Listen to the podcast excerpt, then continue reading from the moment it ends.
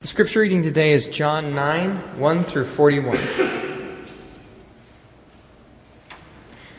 As, a, as he walked along, he saw a man blind from birth. His disciples asked him, Rabbi, who sinned, this man or his parents, that he was born blind? Jesus answered, Neither this man nor his parents sinned. He was born blind so that God's works might be revealed in him. We must work, and the works of him who sent me will this day and night is coming when no one can work. As long as I am in the world, I am the light of the world. When he said this, he spat on the ground and made mud with his saliva and spread the mud on the man's eyes, saying, Go, wash in the pool of Siloam. Then he went and washed and came back able to see. The neighbors and those who had seen him before as a beggar began to ask, Is this not the man who sat there and used to beg? Some were saying, It is he. Others were saying, No, but it is someone like him. He kept saying, I am that man. But they were asking him, Then how were your eyes opened? He answered, The man called Jesus made mud, spread it on my eyes, and said to me, Go and wash. Then I went and washed and received my sight. They said to him, Where is he? He said, I don't know. They brought him to the Pharisees, and the man who had formerly been blind sat before them. Now it was the Sabbath day when Jesus made the mud and opened the man's eyes. Then the Pharisees also began to ask him how he had received his sight. He said to them, He put mud on my eyes, then I washed and now I can see. Some of the Pharisees said, This man is not from God, for he does not observe the Sabbath. But others said, How can a man who is a sinner perform such signs? And they were divided. So they came again to the blind man. What do you say about him? It was your eyes that he opened. He said, He is a prophet. The Jews did not believe that he had been blind and had received his sight until they called the parents of the man who had received his sight. And they asked them, Is this your son, who you are saying was born blind? Then he was given the ability to see. The parents answered, We know that this is our son and that he was born blind, but we do not know how it is that he sees, nor do we know who opened his eyes. Ask him, he is of age, he will speak for himself. His parents said this because they were afraid of the Jews. For the Jews had already agreed that anyone who confessed Jesus to be the Messiah would be put in front of the synagogue. Therefore his parents said, He is of age. Ask him. So for the second time, they called the man who is blind and who had been given the ability to see, and they said to him, Give glory to God. We know that this is man who healed you is a sinner. He answered, I do not know whether he is a sinner. One thing I do know is that I was blind, and now I see. They said to him, what did he do to you? How did he open your eyes? He answered them, I have told you already, and you would not listen. Why do you want to hear it again? Do you also want to become his disciples? They reviled him, saying, You are his disciple, but we are the disciples of Moses. We know that God has spoken to Moses, but as far as this man, we do not know where he comes from. The man answered, here is an astonishing thing. You do not know where he comes from, and yet he opened my eyes. We know that God does not listen to sinners, but he does listen to the ones who worship him and obey his will. Never, never since the world has began has it been heard that anyone opened the eyes of a person born blind. If this man were not from God, he could do nothing. They answered him, You were born entirely into sin and are you trying to teach us? And they drove him out of the synagogue. Jesus heard that he, they had driven the man out, and he found him, and he said, Do you believe I am the Son of Man? He answered, And who is he, sir? Tell me, so that I may believe in him. Jesus said to him, You have seen him, and the one speaking to you is who he is. He said, Lord, I believe. And he worshiped Jesus. Jesus said, I came into this world for judgment, so that those who do not see may see, and those who do see may become blind. Some of the Pharisees near him heard this, and they said to him, Surely we are not blind, are we? And Jesus replied to them, If you were blind, you would not have sin. But now that you see, we see your sins, and they remain. This has been the reading of the Word of God. So here we have this incredibly long text this morning uh, an incredibly involved story about a man born blind, walking along minding his own business, and Jesus, just to make a point, heals him on the Sabbath. I don't know why he needed all that mud business, but there you go. Uh, wipes it on his eyes and heals him on the Sabbath, which I have to imagine made his day. And he was feeling pretty good, feeling great. Whole new world, whole new outlook. Everything was going wonderful. And he's going around, starts telling everybody, but what I, what I find amazing in this story is everyone's reaction to this incredible, to the best day of this man's life. And right out of the gate, along come people who are trying to ruin it for him. I've had days like that, right? We've all had days like that. But here comes right out of the gate, all these people are trying to ruin the best day of his life. And it starts with his neighbors and people who have all seen him. Who? What? Isn't that the guy that was sitting over there begging? Uh, I thought he was blind. He must have been blind. I know he was blind. That's that same guy. He was. He's been there since he was little. What's gone on here? Well, you know, tell us what's going on. It's like they can't be. They can't imagine who he is now. Wait a minute, I don't know this guy, I don't recognize him now that he can see. It's as if the only thing they knew about him is that he was blind. That that was the only thing that people thought he had. They didn't know that he had thoughts about the world. They didn't know that he had favorite foods. They didn't know that he had ambitions and, and desires in life. They didn't know anything else about him. And when his blindness was gone, they had no idea who he was. You know, we live in a world, we live in a world we love our labels, don't we? We love to have those labels. They, they help us define who we are gay, straight, black, brown, man, woman, tall, short, loud and obnoxious, the rest of you, right? Disabled, abled. And how often do we do we make everyone the whole the entirety of their lives that label? You wouldn't believe every time Every time I have to defend this church's stance of allowing into full membership and full participation people from the LGBTQ community, every time I have to defend uh, that particular outlook, it, it, seems like the person I'm arguing with on the other side, all they seem to be obsessed with about the people they're talking about is their sexual orientation. As if that is it. All those people are. You're gay, right? But you're a lot more than just gay. you know, you, you love to cook, you have all these hobbies, you, you, you know, you have incredible things you know how to do. I mean, there's a whole lot more to that than just Rafa being gay. Right?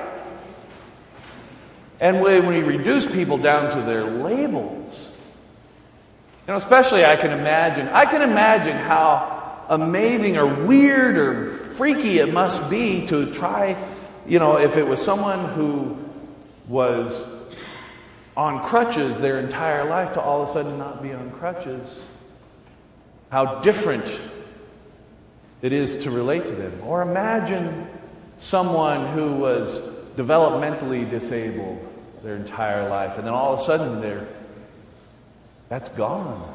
I imagine it was like seeing an entirely different person. But sometimes our labels become who we are. And what a tragedy that is because we are more than just all of those categories we might fall into. Amen? So this, you know, society let him down, was very untrustworthy in this situation. And then, you know, and then there is his religious community. He's rejoicing over his sight. and He's running around telling everybody about it. All of a sudden, here comes his religious community.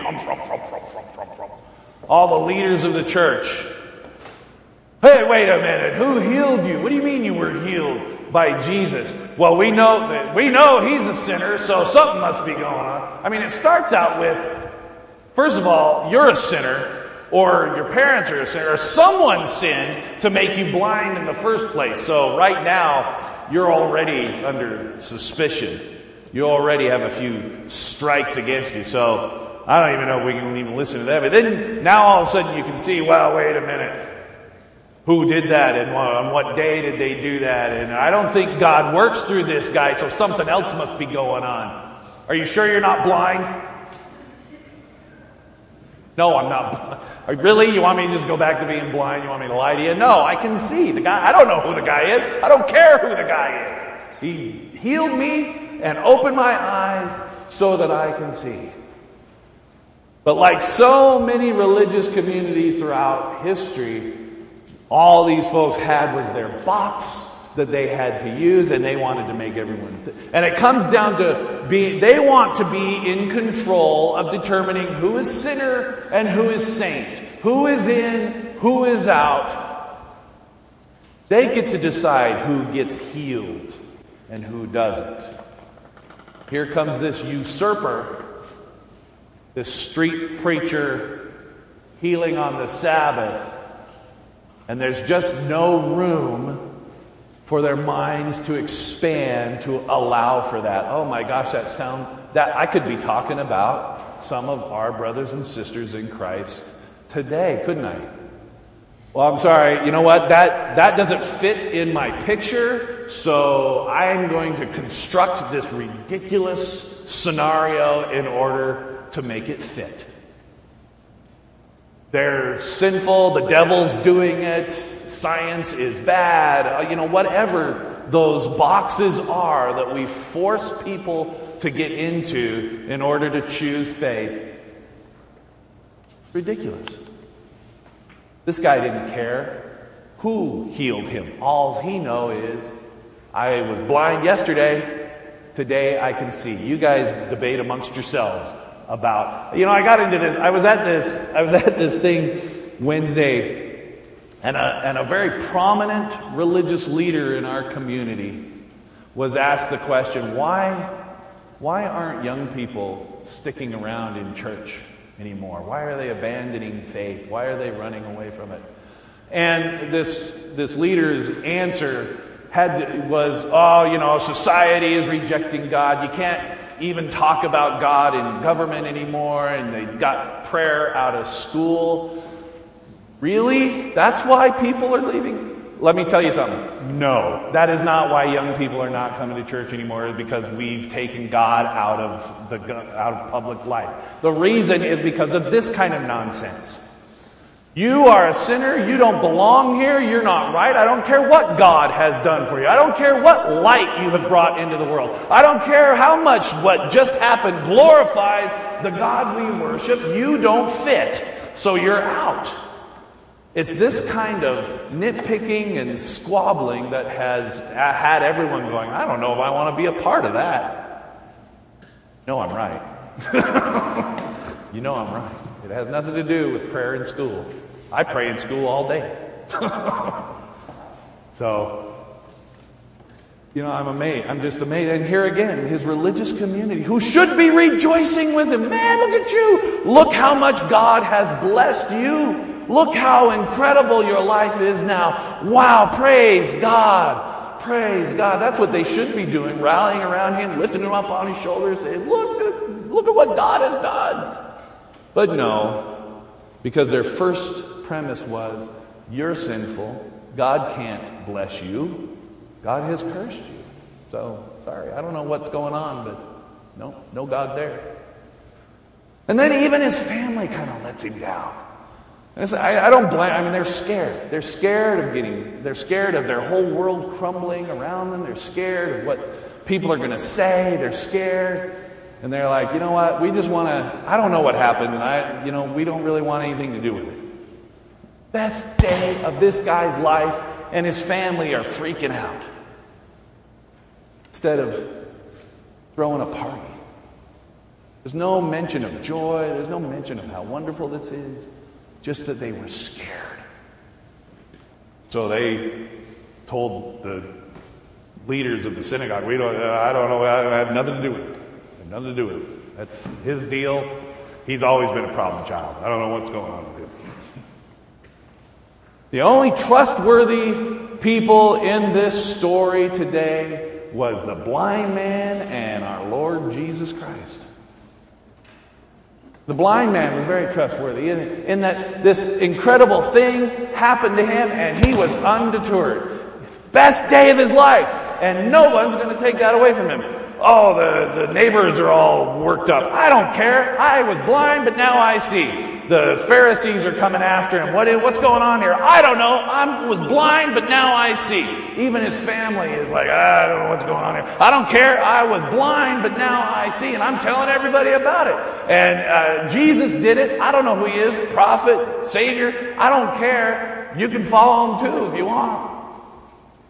He's not having, it. he is, he is embracing what God has done and shining the light of Christ to everyone he can see. And of course, Jesus is trustworthy. In reality, this text, as long as it is, it really must be paired with chapter 10. Kind of goes along with it, at least about the first 11 or 12 verses of chapter 10. I'm not going to read them for you. But this is the part where Jesus talks about being the good shepherd and about leading the about the sheep knowing his voice. Before this man ever saw Jesus, he heard Jesus. And he responded to that call, and Jesus called him into a new place, a new day, a new life, a new way of seeing the world, like with his eyes. But metaphorically, we all have this opportunity to see the world differently. And in, in chapter 10, Jesus goes on to say, you know what?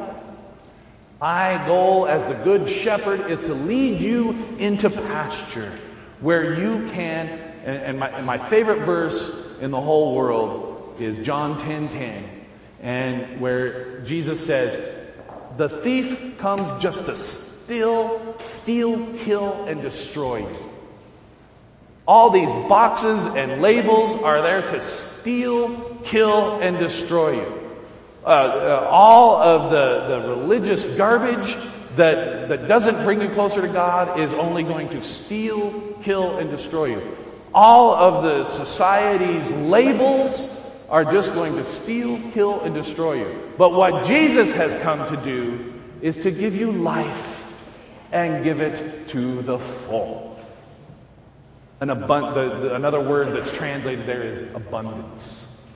To give you an abundant and full life. And on this day, this young man was experiencing the fullness of life in a way he never had. That's how Jesus is trustworthy. Amen? That's how Jesus is trustworthy because Jesus, like a good shepherd, leads us to pasture where we can experience the fullness of life away from those things that will steal, kill, and destroy. My prayer in this, on this day is that the light of the world, who has come to open our eyes to our own trustworthiness, to our own possibilities, to our own pasture, to our own capacity to have the full and abundant life Jesus Christ promises us. Open our eyes to all those things that the world tells us our eyes are closed to. Open our eyes to all the glory that God has instilled within you and around you. It is my prayer that we receive this gift of sight. We allow our eyes to be wide open, feel the warmth of Christ's light shine on us and reflected through us. Broken world. Let us pray. God of light and life and love and all things good, we rejoice this day with this blind man who receives sight. And we rejoice in how you have done similar things in our lives and in the lives of people around us. May we not get tripped up on the, uh, in, in our perceptions and our labels. May we not get tripped up in the boxes that we think we have put you in. May we not get shackled by fear, but boldly rejoice in what you are doing in our lives and in the lives of everyone around us and in this world today. May we be eagerly a part of it. We ask these things in the precious and powerful name of Christ. Amen.